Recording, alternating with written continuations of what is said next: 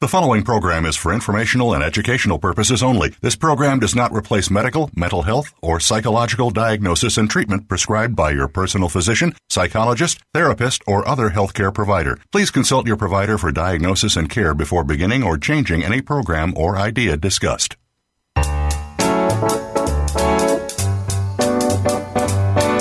Welcome to Psych Up Live with your host, Dr. Suzanne Phillips. This is the show that brings you a psychological perspective on common and current life issues. Here is Dr. Suzanne Phillips. Welcome. I'm Suzanne Phillips. Thanks for joining me again on Psych Up Live.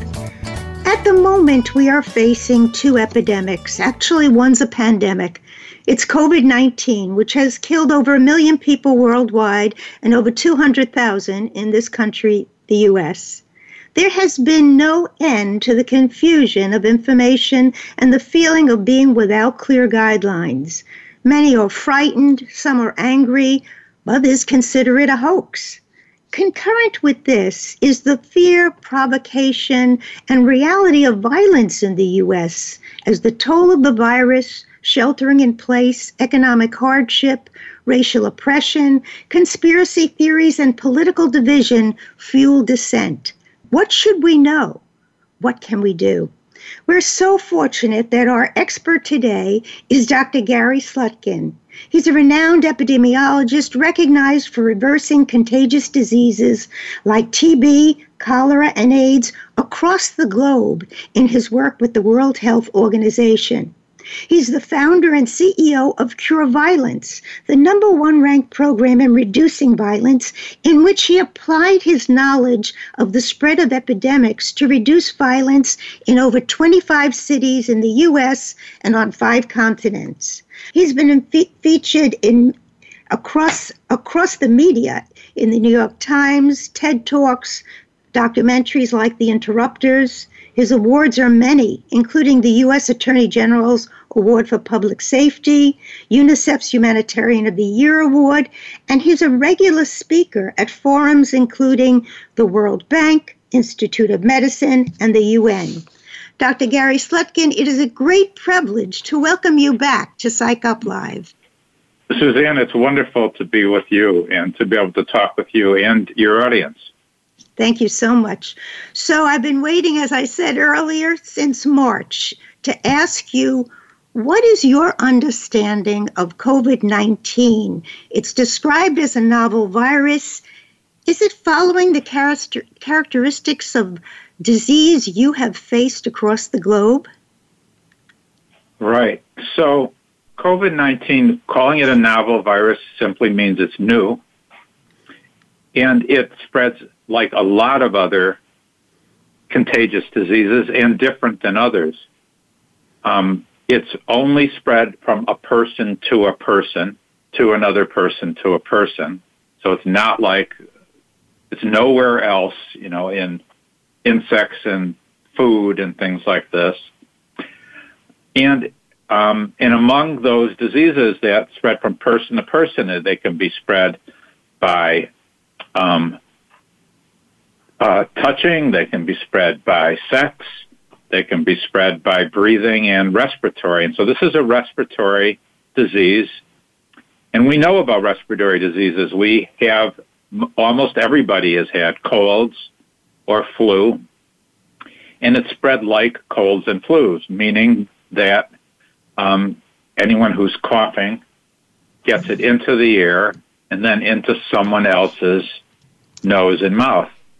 And that's basically it. It's from the coughing into the air into someone else's nose and mouth, and then it replicates there. However, this one is different in a couple ways than colds and flu, and they're really important ways. One is that it, it doesn't require coughing.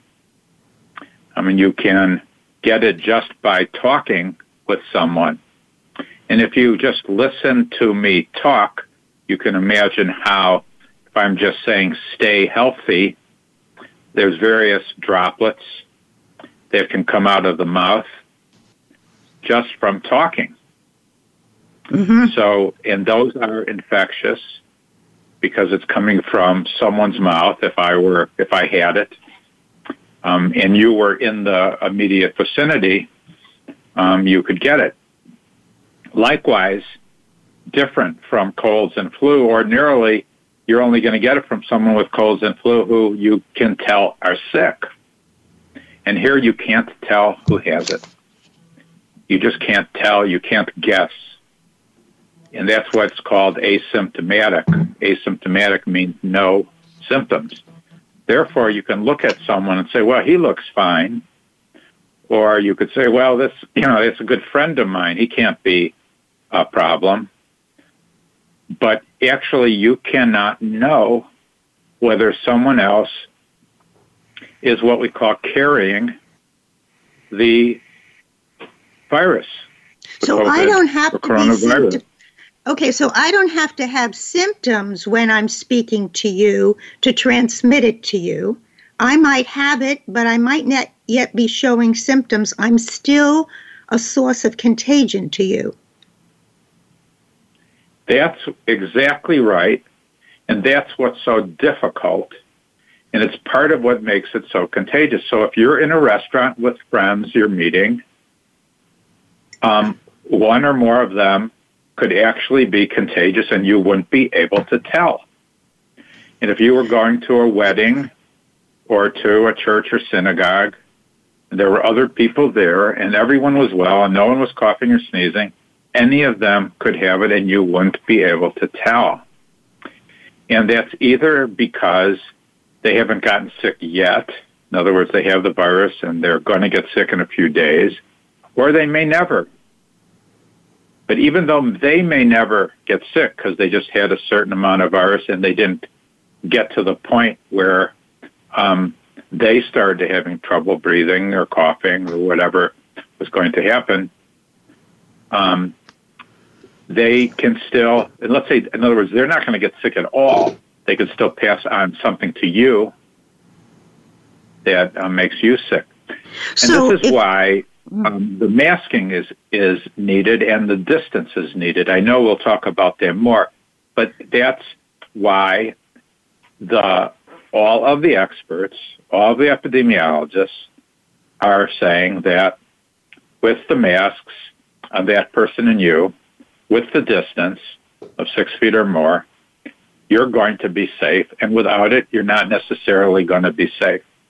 So anyone is a potential. Oh, go ahead. I'm sorry. Go ahead. Well, we'll we'll get to this other point, but it's the and on the in the indoor space. Good. It's even riskier. Mm-hmm. That's just it, because then it can hang around rather than being blown away. Okay. So we'll go over this again, but these are the things people really need to under. It's very important that people under. It's not just wear a mask or you know, to in another disease wear a condom or another disease, you know, do this or another disease. If you have to really have it in your head, you have to understand. We all need to understand what's going on. Is you're walking down the street or you're sitting at a restaurant, and someone is next to you, close to you, and you're trying to figure out, did I get that from someone? And you can't, you will not be able to figure it out Mm-hmm. But if they're wearing a mask and you're wearing a mask and you're at sufficient distance, your risk is very, very low, you know, almost zero if you're wearing the mask right and at enough distance. Okay, so this is really important. I'm so glad you're you're clarifying. Anyone is a potential source of contagion, um, whether they're whether yep. in whether in fact they ever fully get the disease or whether carrying some some germs from it. I'll say it that way, carrying it in some way. That's right. Even, so so if I'm sitting behind you in temple or church and I don't have a mask on and you don't have a mask on and we both think we're well, the potential is very dangerous. That's right. That's why everyone is recommending against doing that and that's why people haven't followed those guidances, there have been outbreaks. Mm-hmm. And people have gotten sick. Or they then, um, whether they got sick or not, passed it on to somebody else in their family, you know, day, days later after that um, church or synagogue or family get together. Mm-hmm. What is and it's the all distance? happening invisibly. Mm-hmm. But you have to see the invisible in your mind. You have Okay. to create. We have, we have to move the invisible to the visible. So when I'm, you know, walking down the street or I'm in a park and I see someone, I'm imagining that they may have the virus in their mouth, and I'm going to be sure that, of course, that I'm wearing a mask. If they're not wearing a mask, I'm going to stay way away from them because I'm imagining that they may have that, and I don't want to be anywhere near whatever they're um, uh, breathing out. And if they're t- like talking loud or or yelling or something like that, even more the case. I want to be away from that. And they should be wearing a mask. And you should be wearing a mask. Okay, so so one question I have, I have a lot of questions, is do you think this applies, given we've opened the schools, across the age groups? Is susceptibility different? Susceptibility to to be contagious, to in fact um, contract the disease? Is it similar across age groups? Yeah, so this is like a very important question that I understand has been confusing, and I understand why it's confusing. Because, um, well, let's take children, for example, which has been confusing. Children can catch this just as likely as anybody else, and they can give it to anybody else just as likely as anyone else. They're just less likely to get very, very, very sick. Now, it can happen, but it's way less likely. So most of the kids, they'll get together and play or be in school, but they're going to pass on to each other. And then when home, they can, they will pass it on to their parents or their grandparents, and they may do fine, and they may not even be sick. Um, but their ability to catch it and pass it on is no less than adults. Okay. And so Okay. that's really why I've been so worried and concerned about the schools. Mm, I'm not so worried about the kids, although some of them will get um, sick and occasionally, especially those who have some underlying problem. I'm not so much worried about the kids, but I'm certainly worried about the teachers. I'm certainly worried about their parents and grandparents. And the community itself um, will have more of the virus. hmm Now, some of these schools, Gary, have the children with masks during the day. There's no getting around it. But they then allow them out on the playground without the masks. You're saying they're outside. We, I can't even imagine children not getting close to each other as well as being at a distance. Would you recommend your child be wearing, even in the playground, a mask? Um, of course, they should be wearing masks in the playground if they're near each other. Okay. Um, you know, the whole business of whether they should be um, getting together in the school environment and then being able to play is um, it really is depends mostly on on what's going on in the community. So if you're in one of the very very few communities in this country where this is really under control, which might be you know, in a few northeast states, um, that and where the the prevalence of infection is like very low. It's like one in just a, several thousand of people who are going to be unlikely infected. Then you're in a safer situation. Or in the future, when we're actually able to test and then um, know that all the kids who are there, you know, are not infectious today, but we're not there. Um, but it, if you're, but if you're in a community where there's a lot of this virus, which unfortunately is very much the case in much of the United States right now, um, you, there's more risks being taken than should be taken, and that is obvious by um, the curves that are going up again, the number of infections that are going up again, the hospitalizations that are going up again, and the deaths that follow. Mm-hmm. So, um, the, if your community, you know, really doesn't have a percent positivity rate of less than, say, two percent, maybe three, um, I'm not comfortable with people being in schools because, and uh, you know, unless there's so many things that are done exactly right, mm-hmm. and to go mm-hmm. over that full list and supervising that it's done right, which in my opinion would be outdoor classes, if possible. Mm-hmm. Okay, so the, I, we me, really me... need to we really need to be um, dial things back.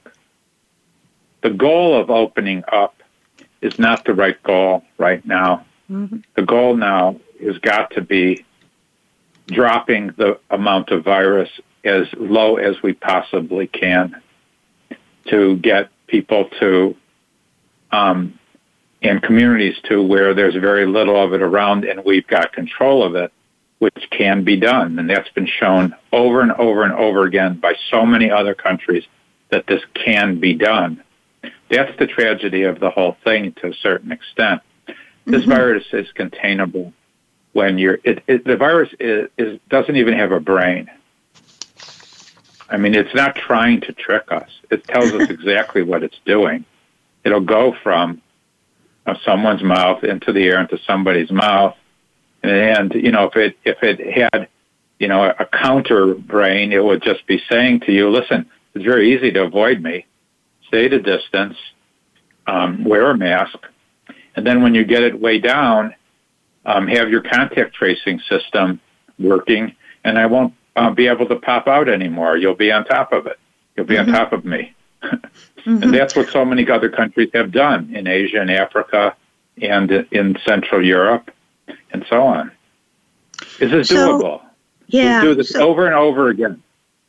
Well, one question, and we're almost out of time, and then we'll take a break. But so, I guess I want to speak to the people who feel like, well, these friends of mine, we're in the same tribe, and we've seen each other quite a while now, and so we don't really bother with the masks. So, what you're saying is, unless you're in a place where the numbers are very, very small, low percentage, almost 1% or less, the fact is, any of those people could be potentially carrying the virus and pass it on to someone yeah, else in that pod. Exactly right. It's the way you are, should be thinking. Now, here's the exception. Let's say you and your wife or you and your husband are really being perfect. You're mostly um, you're staying in. When you go out, you wear a mask. When you are um, walking on the street, you go around people to stay at a distance. When you're home, it's just the two of you. And there's another couple, and they're doing the same thing.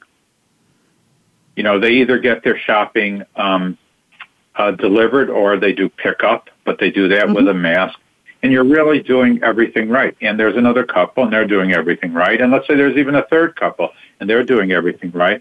Well, you should all be able to get together with masks. You know, you're someone's house or outside. Well, actually, if everybody has been doing everything right, you don't even really need uh, to. You could be have the masks. Okay. You know, to be. I okay. mean, my wife and I, we're not using masks at home with each other because we are, you know, each doing everything right as far as we can tell.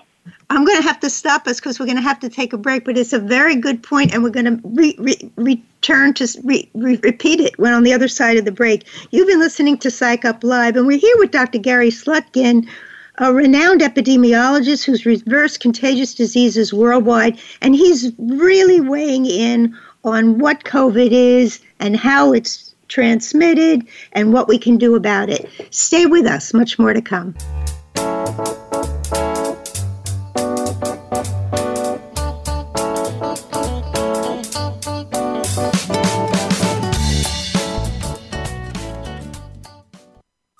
Streaming live the leader in Internet talk radio. VoiceAmerica.com. Tune in every week for Making Action Happen, hosted by Sarah Blackhurst. The program takes you inside Action 22, a Colorado based community outreach organization established in 1999. The show focuses on public policies, both politically driven or not, which have ongoing and immediate impact on the Colorado community and the world. It doesn't matter where you are, you can make action happen. Listen Thursdays at 12 noon Pacific Time, 3 p.m. Eastern Time, and 1 p.m. Mountain Time on Voice America Variety. Planning for college? Tune in to Getting In, a college coach conversation for tips, techniques, and insider perspectives, hosted by Elizabeth Heaton, a former admissions officer at the University of Pennsylvania, and featuring her fellow admissions and college finance experts from Bright Horizons College Coach. The show shares what colleges are really looking for and how to highlight your hard won achievements for the best chance at success. New episodes air every Thursday at 4 p.m. Eastern Time, 1 p.m. Pacific Time on the Voice America Variety Channel. Join hosts Nav and Nav every week for Good Morning Canada. Our home is Canada, but our message and reach is boldly global. Our focus is on the alternative perspective, the hidden dimension, and the expansive horizon. Ideas are designed to be challenged, perceptions shattered, and information balanced. We invite you to visualize the converse viewpoint, dare to be inquiring, but always promise an hour of lively fun. Listen worldwide at 12 noon Eastern Time, 9 a.m. Pacific Time on the Voice America Variety Channel. Voice America is on your favorite smart speaker. If you have Alexa or Google Home, go ahead and give us a try. Hey, Alexa, play Finding Your Frequency podcast on TuneIn.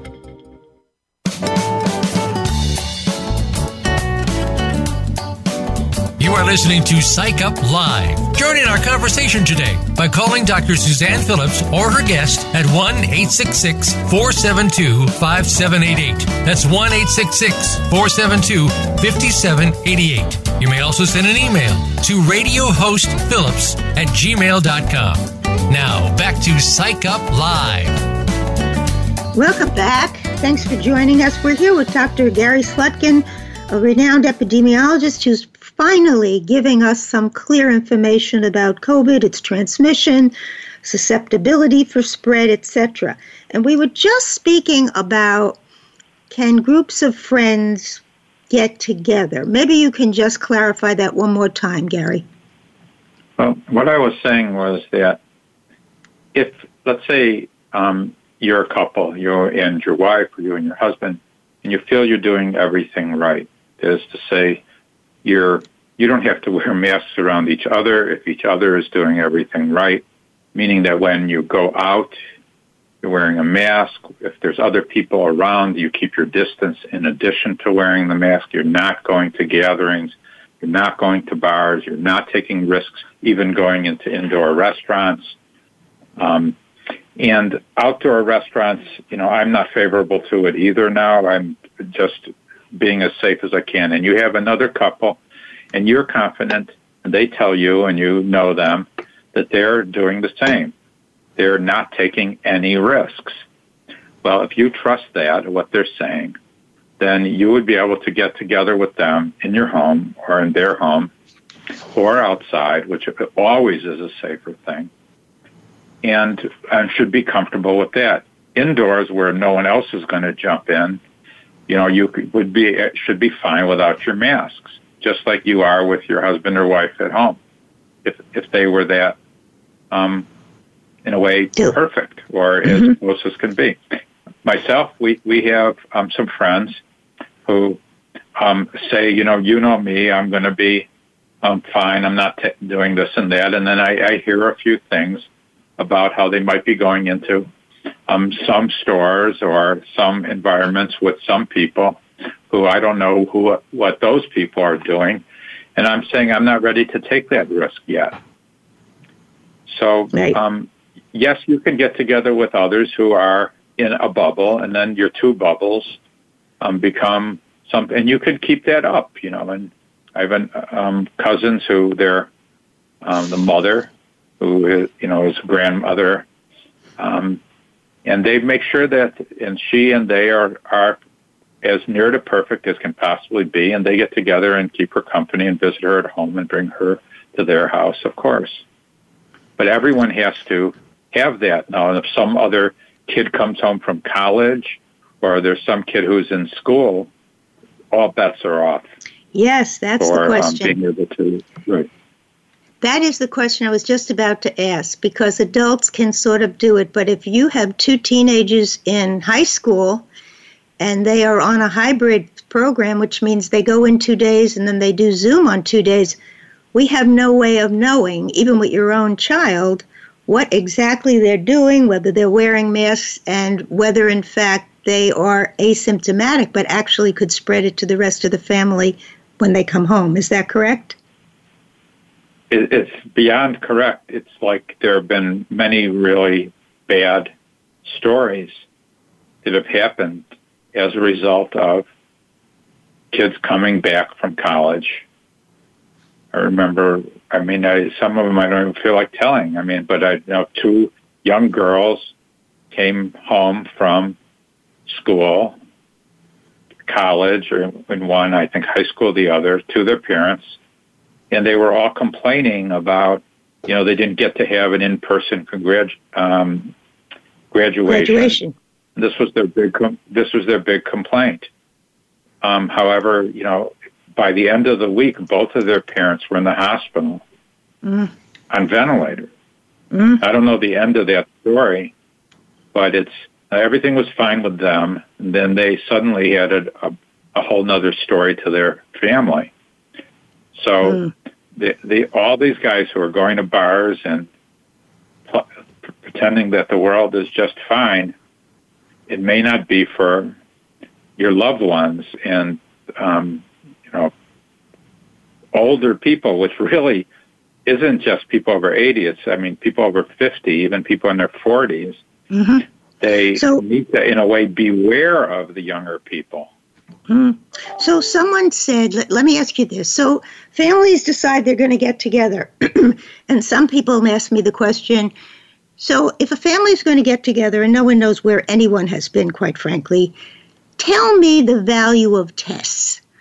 Is would a rapid okay. test taken by everyone help? So let's talk about tests, Gary. Right now, it would be better than not having it, but not as good as where I think we're going to be where where we need to be for um, getting together with people who we don't know, or even being so sure, much more sure of people who we do know, is this rapid test that um, is. Um, I can't tell you when it's going to be available. I mean, there are, um, I think it's something like 100 to 200 million that are being distributed by the World Health Organization now to um, low and middle income countries. I don't know about its distribution and availability in the United States now, but um, that test, if it, it really does prove to be at least, let's say, 90 or 95 percent, what we say sensitive, picks it up. And this test is a 15 minute test, then you would be able to test yourself or other people and see that you're not infectious right now. That, that's well, what it should. Um, it, that's what it would show you. Now, well, if you had a test, that would go ahead. Well, here in New York, you can you can now get a rapid test. But let me ask you about this. And it's costly, and you have your results shortly, in 20 minutes or whatever. But the question that I ask after I read an article about borders and fences in the New York Times, which was suggesting so if I come into your state and I immediately take a test, it's conceivable I will come back with a negative result. And it wouldn't be, even though I actually have it, but it wouldn't be until the fifth day that actually it would pick up my response to the virus and then it would prove to be positive. That seemed to me confusing for most people, but does it mean that if you actually are coming from another state or you even do a rapid test and you're coming from a place of contagion, that first test may not be viable because you possibly have it, but it's not going to show yet on a test? Yeah, so here again, it's really worthwhile to realize what's going on with the test and what's going on in your or somebody's mouth. Okay. So let's say um, you had an exposure on Sunday. And so there'd just be a certain number of bugs in um, your mouth replicating or just starting up. The test, let's say, would not pick that up, for example, on Sunday or on Monday. Sometime around Wednesday or Thursday, the, num- the amount of replication of the virus in your or somebody's mouth would could get to the point where the test would pick it up, and that should correlate pretty well with infectivity. Mm-hmm. So let's say that moment happened on Wednesday or Thursday um, or Friday. So if you had a negative test on Tuesday, um, that would be good for that moment. It might be good for hours or half a day or to a certain extent, you know, somewhere in there. But once you're a, a couple days later, the amount of virus that's in your mouth would be different than the test result of two days ago.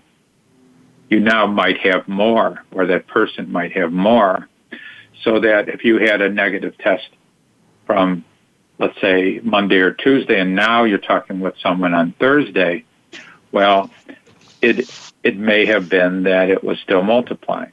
So having that test would be better than not but it, it's not good enough. And that's therefore the importance of having a rapid test. Yeah. Now. Mm-hmm. So, so if I trans- situation of now, right? So if I translate this into the many grandparents who go visit people in other states, you would, would we say I go there, I quarantine for five days, then I take a test? In other words, should you quarantine if you're a kid coming back from college, if you're a grandparent going to visit someone in another state, you should quarantine for a few days before you actually take the test.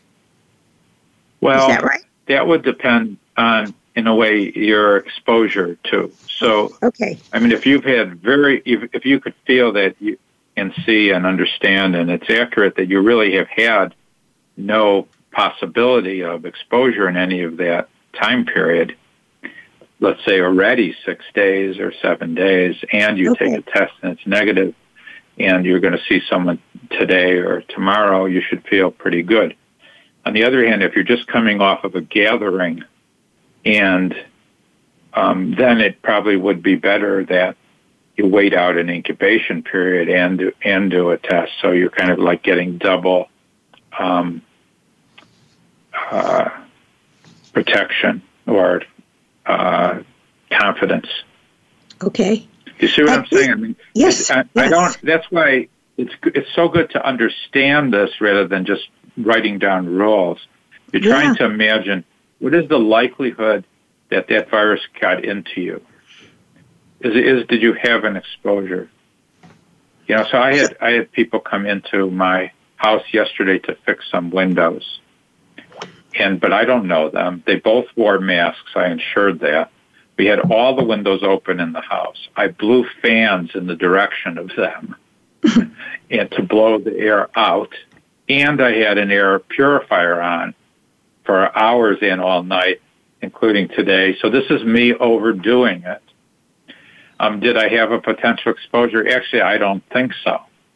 But if I didn't go through all of that and I just had them in the house, um, then um, I might be thinking differently. You see mm-hmm. what I'm saying? And yes, so it's yes. like, but people really need to keep their exposure down. Don't allow yourself to have to be walking around saying, "I wonder if I was exposed." Don't be exposed. Mm-hmm. Mm-hmm. Is there a load? is there a loading? Many people have doctor's appointments. Should you never have two doctor's appointments on the same day? Is there a loading up of potential? or I guess just an increase in risk? Well, doctor's appointment. Are you asking Suzanne about a doctor's appointment as a risk? Yes. Well, you know, um, this is a really interesting question. I think this really depends on the hospital and uh, the clinic setting and the way that they're managing it. Because, um, I mean, you don't want to be sitting around in waiting rooms. Mm-hmm. Right. You want to, and you want to um, have, you don't want to be entering elevators that are have a lot of people on it, whether it's in a hospital or not in a hospital.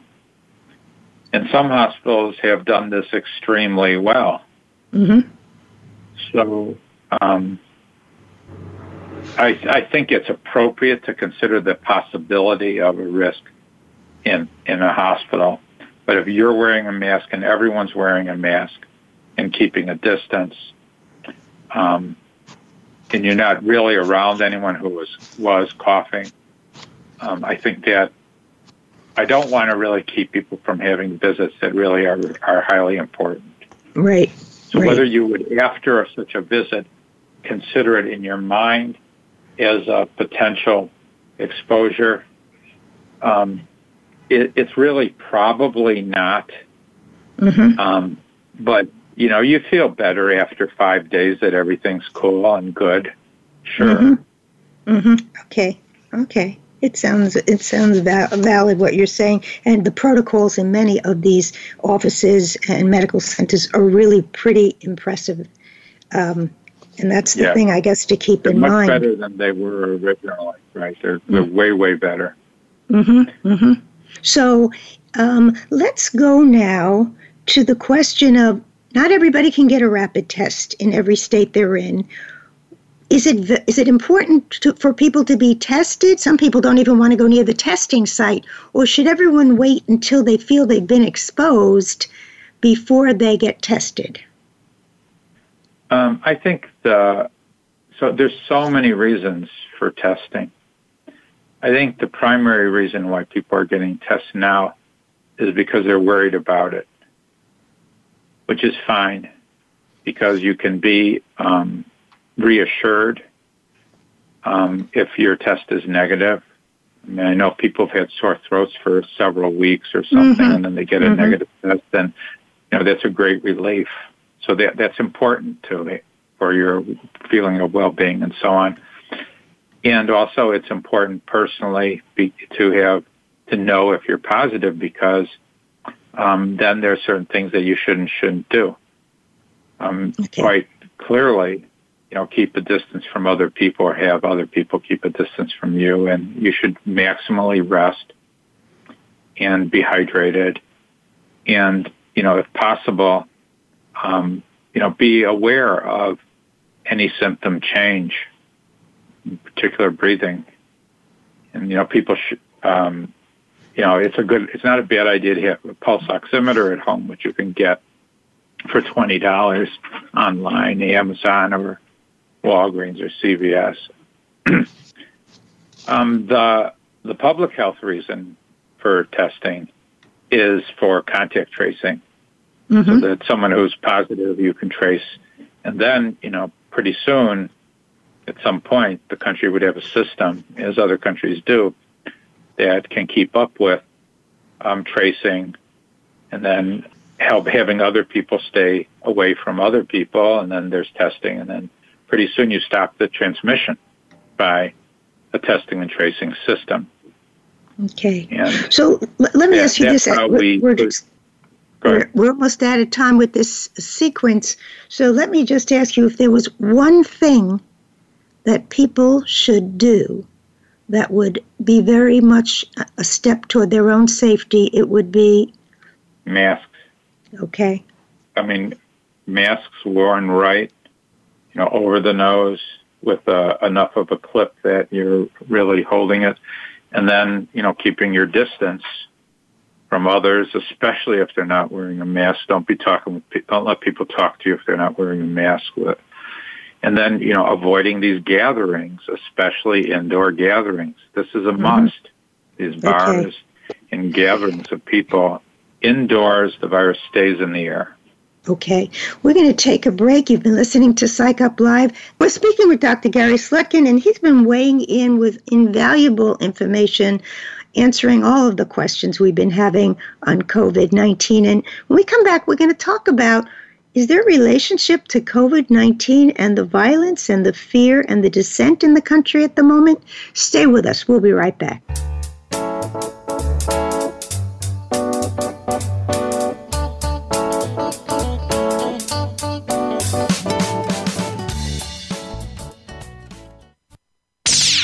The Internet's number one talk station. Number one talk station. VoiceAmerica.com. You ever experienced the joy of living? Not just aspects of your life, but the true joy of life itself. Barry Shore has. You could call him an ambassador of joy. From a successful entrepreneur to becoming a quadriplegic due to a rare disease, to his ongoing recovery through swimming and physical rehabilitation. Barry now presents his gifts to others as host of The Joy of Living. All you need to do is tune in. Listen live every Tuesday at 10 a.m. Pacific Time and 1 p.m. Eastern on the Voice America Variety Channel. Tune in every Friday to get your weekend kickoff early. Join the legendary G. Keith Alexander for What's Hot Harlem America. The flagship show of the new Harlem America Digital Network has something for everyone. From the latest in entertainment to empowerment, health and wellness, and more, we'll bring you a variety of fresh viewpoints, voices, and ideas. What's Hot Harlem America with G. Keith Alexander can be heard every Friday at 1 p.m. in New York and 10 a.m. Pacific Time on the Voice America Variety Channel. What are the labels that identify us? Who are we, and how do we figure out our place in the world? Do we own our narrative? If you were to create your biography today, what would it say about you? Listen for Dropping In with host Diane Dewey, the author of the award winning memoir, Fixing the Fates. Diane and her guests will give their version of finding themselves. Find out about your authenticity by dropping in every Friday at 11 a.m. Eastern Time and 8 a.m. Pacific Time on the Voice America Variety Channel. Become our friend on Facebook. Post your thoughts about our shows and network on our timeline. Visit facebook.com forward slash voice America.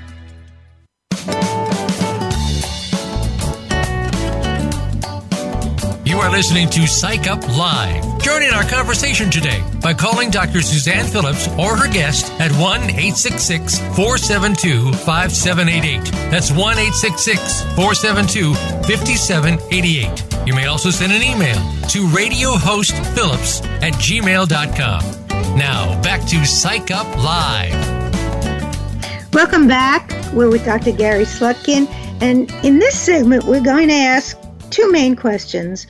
One is Is there a connection between the unrest, the violence, be it verbal violence, digital aggression, gun violence, and COVID 19? And does violence in its many forms fit Dr. Slutkin's cure violence model that has been so important in this country and worldwide? Let's let's start with the question, do you think there's a connection between COVID-19 and the unrest in the country at this point? Yeah, definitely. Uh, all of these uh, matters that you discussed are um, worsening each other and on top of each other and entangled and facilitating each other's spread now. Um, let, let, me just dissect this a little bit. First, uh, violence itself. Violence itself is a contagious process. And I've never been, it's never been easier for me to explain it than since COVID.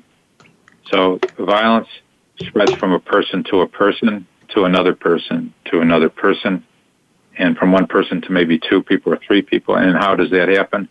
It's basically the contagious nature of behavior itself.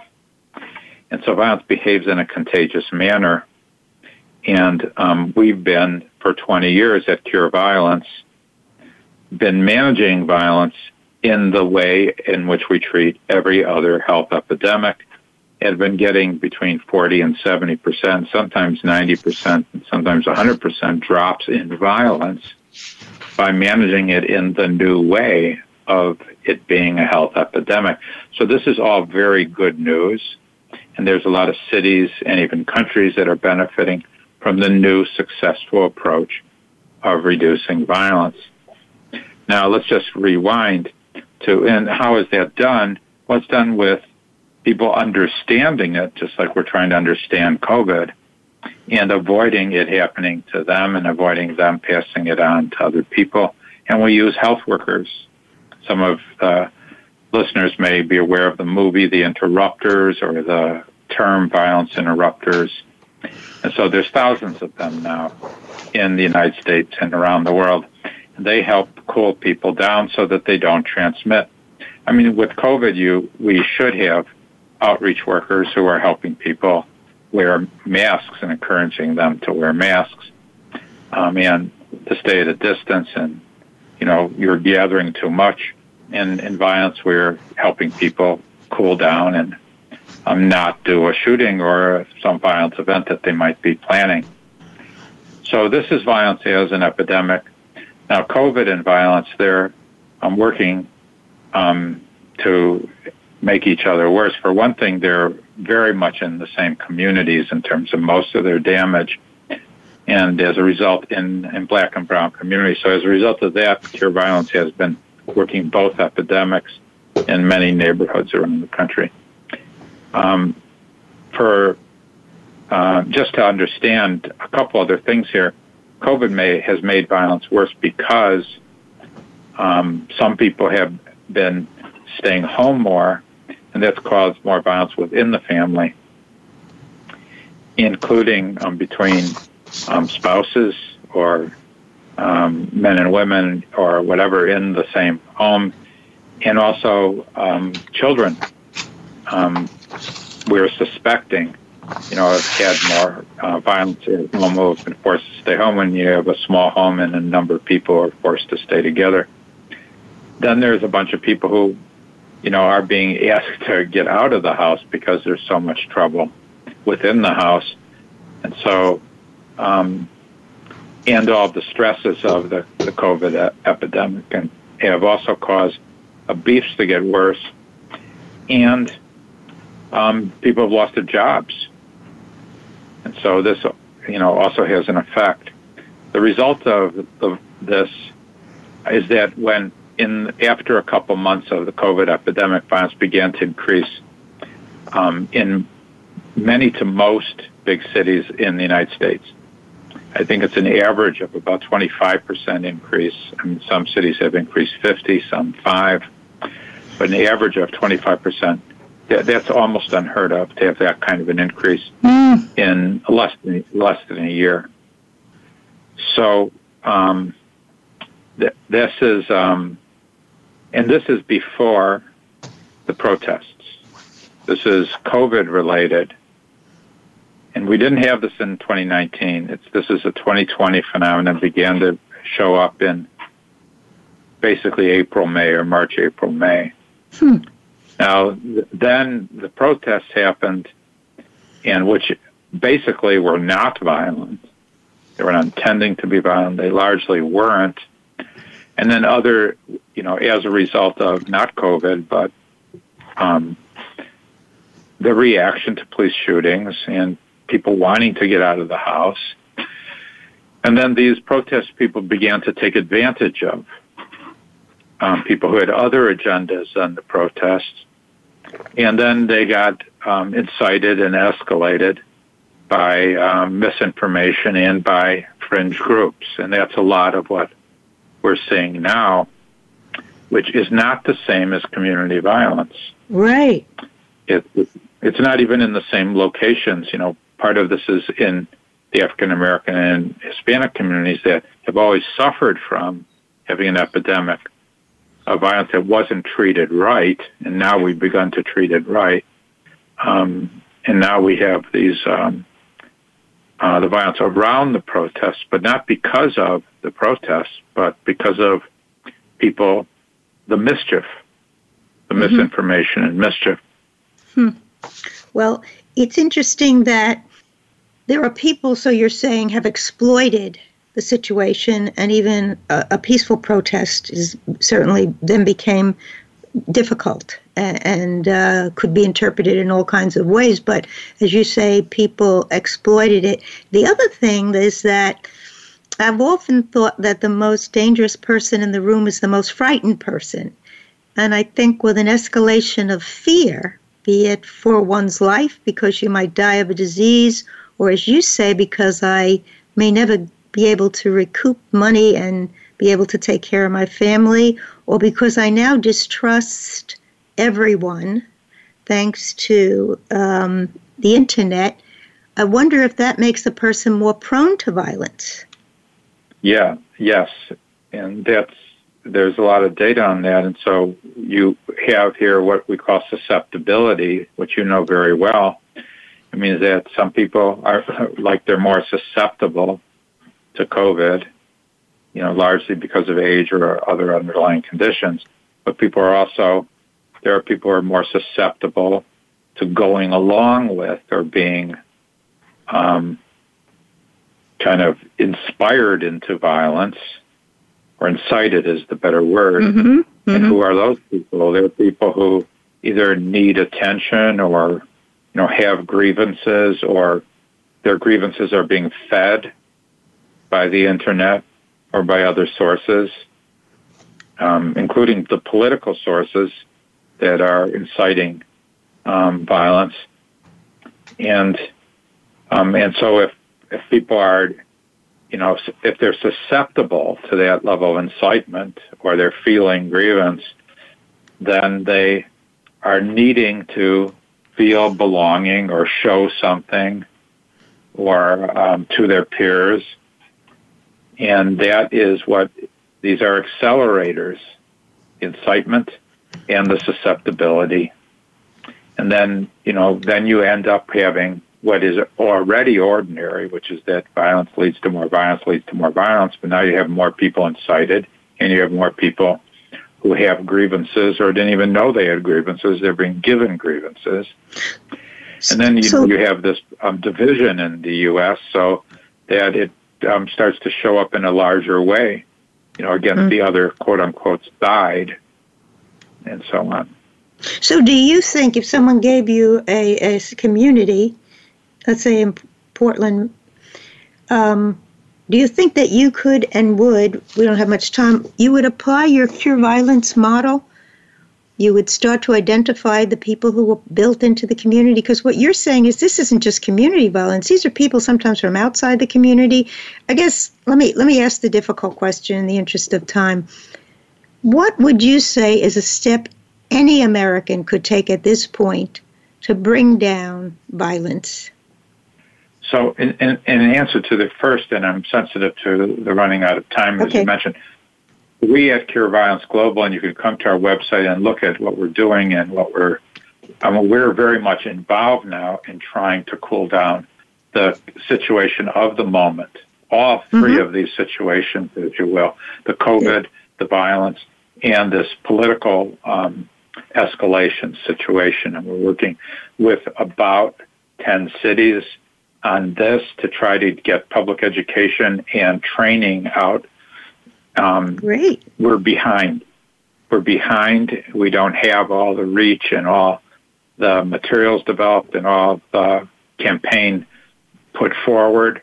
I mean, we're looking for um, donations or support that we would take at the website to be able to tool up and crank up our ability to cool the situation in the country down. But right. yes, the to your question, the this the play, epidemic playbook is what you go to. It's reaching people, cooling them down, whether we're reaching them on the internet or in the real spaces, whether it's Portland or Louisville or wherever, and then educating everybody on what they can do and um, and not do. And it's largely don't join in the violence. If there's someone with you, who you know you can cool him down and step him, um, uh, quiet him down, and stay away stay away from it, so that um, that goes on on its own, you know, and um, then whatever forces we or others can bring in to cool down that, everyone doesn't join. Perfect. You know, that's that's a wonderful message to send out. Now, just so people even are more informed, you've really given us just in the last minute something so helpful. How do people find you, uh, your material, and the website, Gary? Would you give that to us? I mean, it's Cure Violence or Cure Violence Global or CVG.org. They all come to the same space. Um, and you can join, you can support, you can see what we're doing, all of these things. It's an extremely important moment for the country um, to cool down. Yes. And Great. I'm also involved in something called the Mourning Project, M-U-R-N-I-N-G, about okay. mourning that I'll be showing up in October to try and put a pause into the whole situation. So we have a lot to do now in these next few months, including um, today and tomorrow. Great. Well, maybe you'll come back and talk to us more about that. We I can't thank you enough. This was an invaluable show, and what you have and what you share and what you do touches so many people. So thank you so much for being my guest today, Dr. Slutkin. It's a pleasure to talk to you, Suzanne. Thank you very much. I want to thank my listeners. Remember, you can hear this and any prior show. This show, this important show, will be available as a podcast tonight on my host site on ev- almost every platform that you have an app for on iTunes, Stitcher, Apple, TuneIn, Google Play, Amazon Alexa. This will be a podcast available across the board on those platforms. Please remember, drop me a comment or a question at radiohostphillips at gmail.com. But mostly until next week, please be safe. I'll borrow Dr. Slutkin's words stay cool and keep the people around you cool. Thanks and be listening. Thank you for tuning in to Psych Up Live. Please join Dr. Suzanne Phillips for another edition of our programming next Thursday at 11 a.m. Pacific Time, 2 p.m. Eastern Time on the Voice America Variety Channel. Until then, be well and be listening.